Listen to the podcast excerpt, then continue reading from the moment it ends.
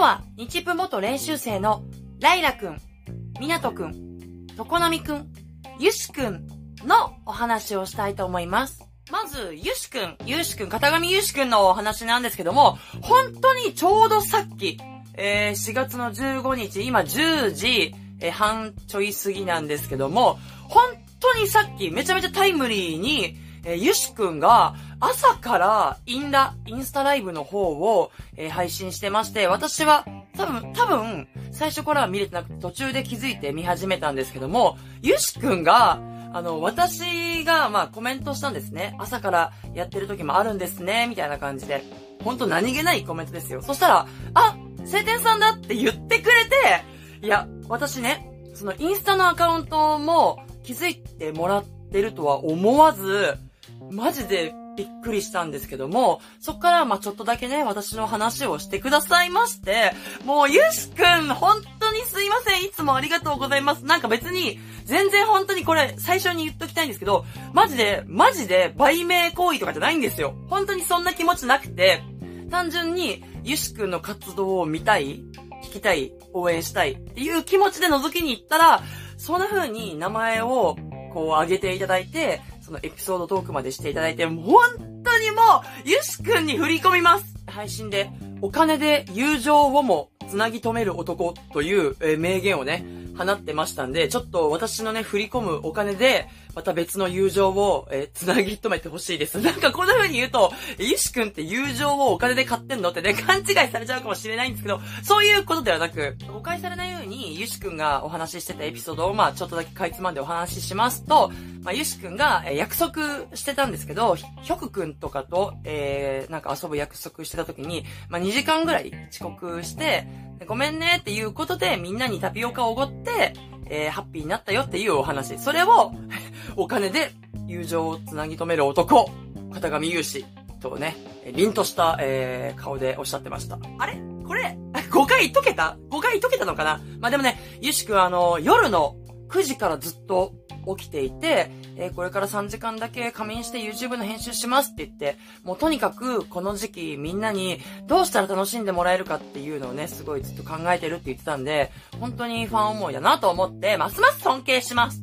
えそして、ライラくんなんですけども、インスタのストーリーの方で、なんと質問返しをしておりまして、いや、貴重ですよね。初めてなんじゃないかな、ライラくんの質問返し。ということで、ライラくんの質問返しの方を、え一部抜粋して、ちょっとね、読み上げていきたいと思います。えーライラくんは卵焼きしょっぱい派ですか甘い派ですか？えしょっぱいしか受け付けません。ほう。まあ、私は甘い派ですけど、ライラくん、女の子の髪型は、ショートとロング、どっちの方が好きですか？めちゃくちゃロングヘア派です。ほう。まあ、私はショートヘアですけど。ライラくんの今ハマってることは何ですか？部屋の掃除。わら。家にずっといるようになってからは、まだ綺麗な状態が続いてる。わら。普段はすぐ汚くなっちゃうけど。ほう。まあ私は家にずっといるけど、部屋散らかってますけど。今のところ、ライラくんと私が付き合える要素はゼロですね。えー、続きまして、ラーラあ、ラーラって呼ぶの可愛いい。ラーラ、帽子好きですよね。どんぐらい持ってるんですか？に対してですね、好き !20 個くらいあるかもということで、えー J1 の、えー、たくみくんが持っていた数よりかなり上回ってるんじゃないですか。20個は多いよね。え、たくみくんとのツーショット見たいです。に対して、小生も映ってるスリーショットならあるで。いや、そっちの方が見たいし。え、続、みなと仲良くなったきっかけは？という質問にはですね、笑いのツボが同じでした。いや、これ気になるな二人が喋ってるところをね、ちょっと見たいですよね。え、続いて、ライラくんもあつ森やってるのかな？という質問にはですね、これめっちゃ質問あったけど、動物の森自体したことないんよなみんなに話ついていけなくて仲間外れです。ほ。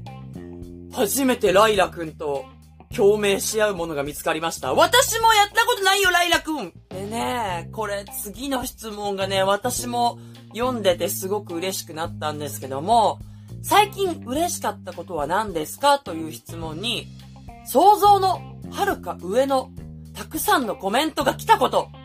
って書いてて、そのうち気まぐれで投稿のコメントに直接返信するかも。っていう、えーことをね、答えてるんですけども、いや、そりゃそうだよ。それたくさん来るよ。だって、ライラくんは今でもたくさんの人に愛されてるんだから。え、そして、口座番号は何ですか？という質問にはですね、え、この質問笑った？わら。ファンのみんなってこういうボケすんのうまいよな？わら。平然とした感じで言うの？わら。たまに見かけるけど、毎回笑っちゃう？わら。ねえ、こうやって、ライラくんがこんなに笑ってくれるのすっごい嬉しいけど、これ、多分ボケじゃないですよ。ガチで口座番号聞いてますから、ライラくん。はい。でも見かけて笑ってるってめっちゃ嬉しくない？え、見かけてるんだっていう。それに、ライラくんが反応して笑ってるんだって思ったら最高に嬉しいよね。で、この質問返しが、全部こう、ライラくんの喋り口調的な文章なのが、なんかこう、喋ってるとこ想像できるというか、え、そして、みなとくんも最近ちょいちょいインスタのストーリーをね、えー上げてくれてるねっていう話をしたりもしたんですけども、えー今回もまた上げていまして、みなとくんファンの武士の皆さん、待ち人来たり、えということで、みなとくんおすすめのアニメですかね、ご紹介しております。ネットフリックスです。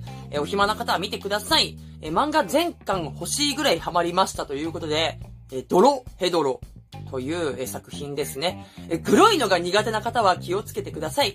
世界観や設定が面白いですと書いてあるので、これやっぱりね、推しが推すものは見ないっていう選択肢はないと思うので、まあ、みなとくんのファンの方でね、グロいの嫌いっていう人もちょっと意を消して、見てみる価値はあるんじゃないですかちょっと私は、ネットフリックスに入ってないんで、見れないんですけど、漫画探してみようかな。そしてなんと、とこなみくんも、えー質問の方を募集して答えてくださっております。なんか、とこなみくんは、投稿のコメント欄で質問を募集して、えー回答、答えをストーリーに上げてるみたいな感じで、ストーリーの質問ではない、独特の手法でえ質問を募集していました。ちょっと回答の方を、えー一部抜粋して読み上げていきたいと思います。えー好きな人に嫌われたらどうすればいいですか？という質問に対して、とにかく優しくする。程よい距離を取る。常波くんらしい解決方法というか、平穏に生きてきた常波くんのこの心の温かさが出てるというか、大人よね。えー、続いて、ギターは私物ですか？という質問に対して、お父さんからもらいました。まだまだ下手なので頑張ります。えお父さんがギターしてたんだ。ちなみに、晴天ちゃんの家はお母さんがギターしてました。ちょっと、常波くんのご両親がおいくつなのかわからないんですけども、え日プの時に、常波くんが DA PUMP の if をやることになった時に、その、親世代が喜びそうみたいな話をしてた、してたじゃないですか。でも私、if ど真ん中世代なんですよ。まあ、 DA PUMP すごい好きだったんで。だからさ、え私とかくらいの可能性あるってこと？怖っえ続いて好きな女性のタイプは？前にも聞かれたことがあるので考えてみたらよく笑う人です。よく笑う人大好きです。やっはーえー、めっちゃ笑うよ私めっちゃ笑うよーあ、あ、あ、あ、あ、あ、あ、あ、こういうことじゃないか失礼しました。えー、続きまして、えー得意な泳ぎは平泳ぎです。えー、4種目で一番奥が深いと思います。ということで、常波くんね、水泳やってましたから、泳いでるところ見たいね。だからさ、ごめんね、ちょっとオタクっぽい喋りになって。常波くんってさ、なんかちょっと、何？色も白いし、華奢なイメージがあるけど、だから実はこう、インナーマッスルバキバキってことでしょ？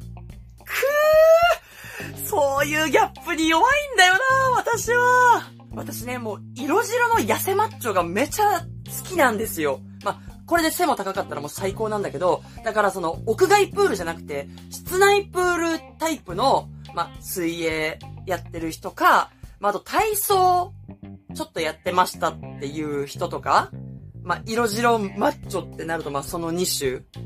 まあ、2種だけじゃないんだけど、もうほんとね、たまんないえー続いての質問はですね、これちょっと面白かったんですけど、ゴキブリは平気？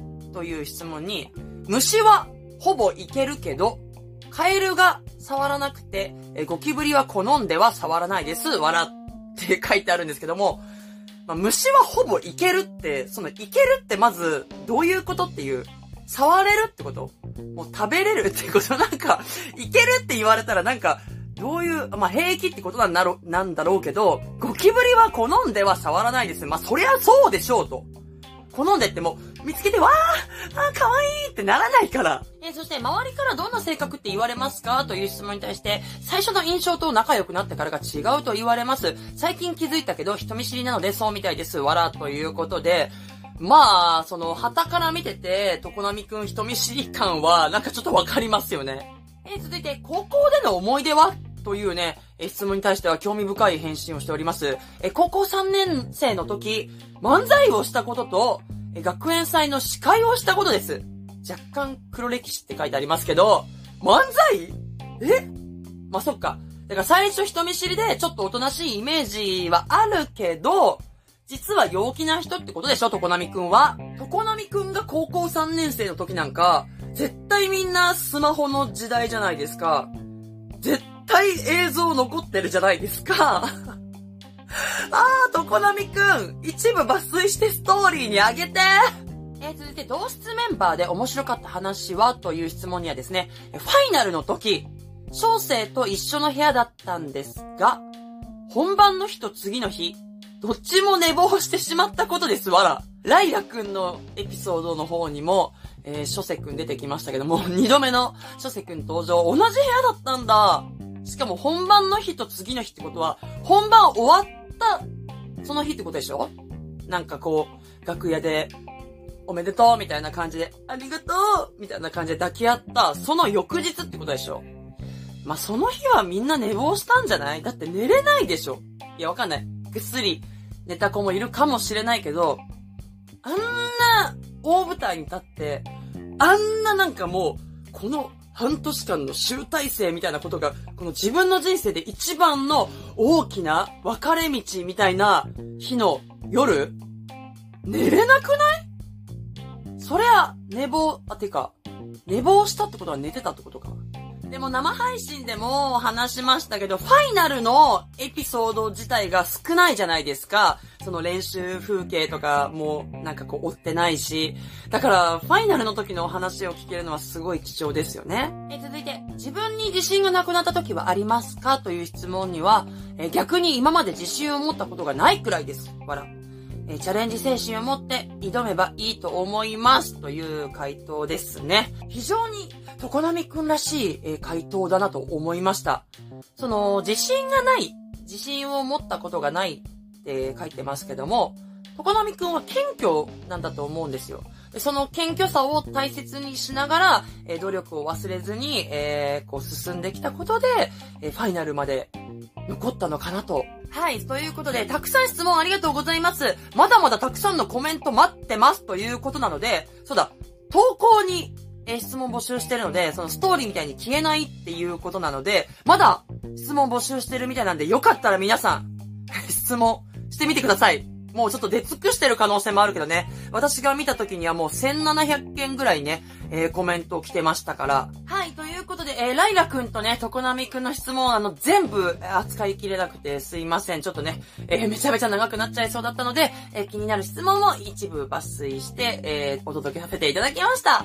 それでは、今日はここまで、えー、チャンネル登録、そして、グッドボタン、何卒よろしくお願いいたします。バイバイ。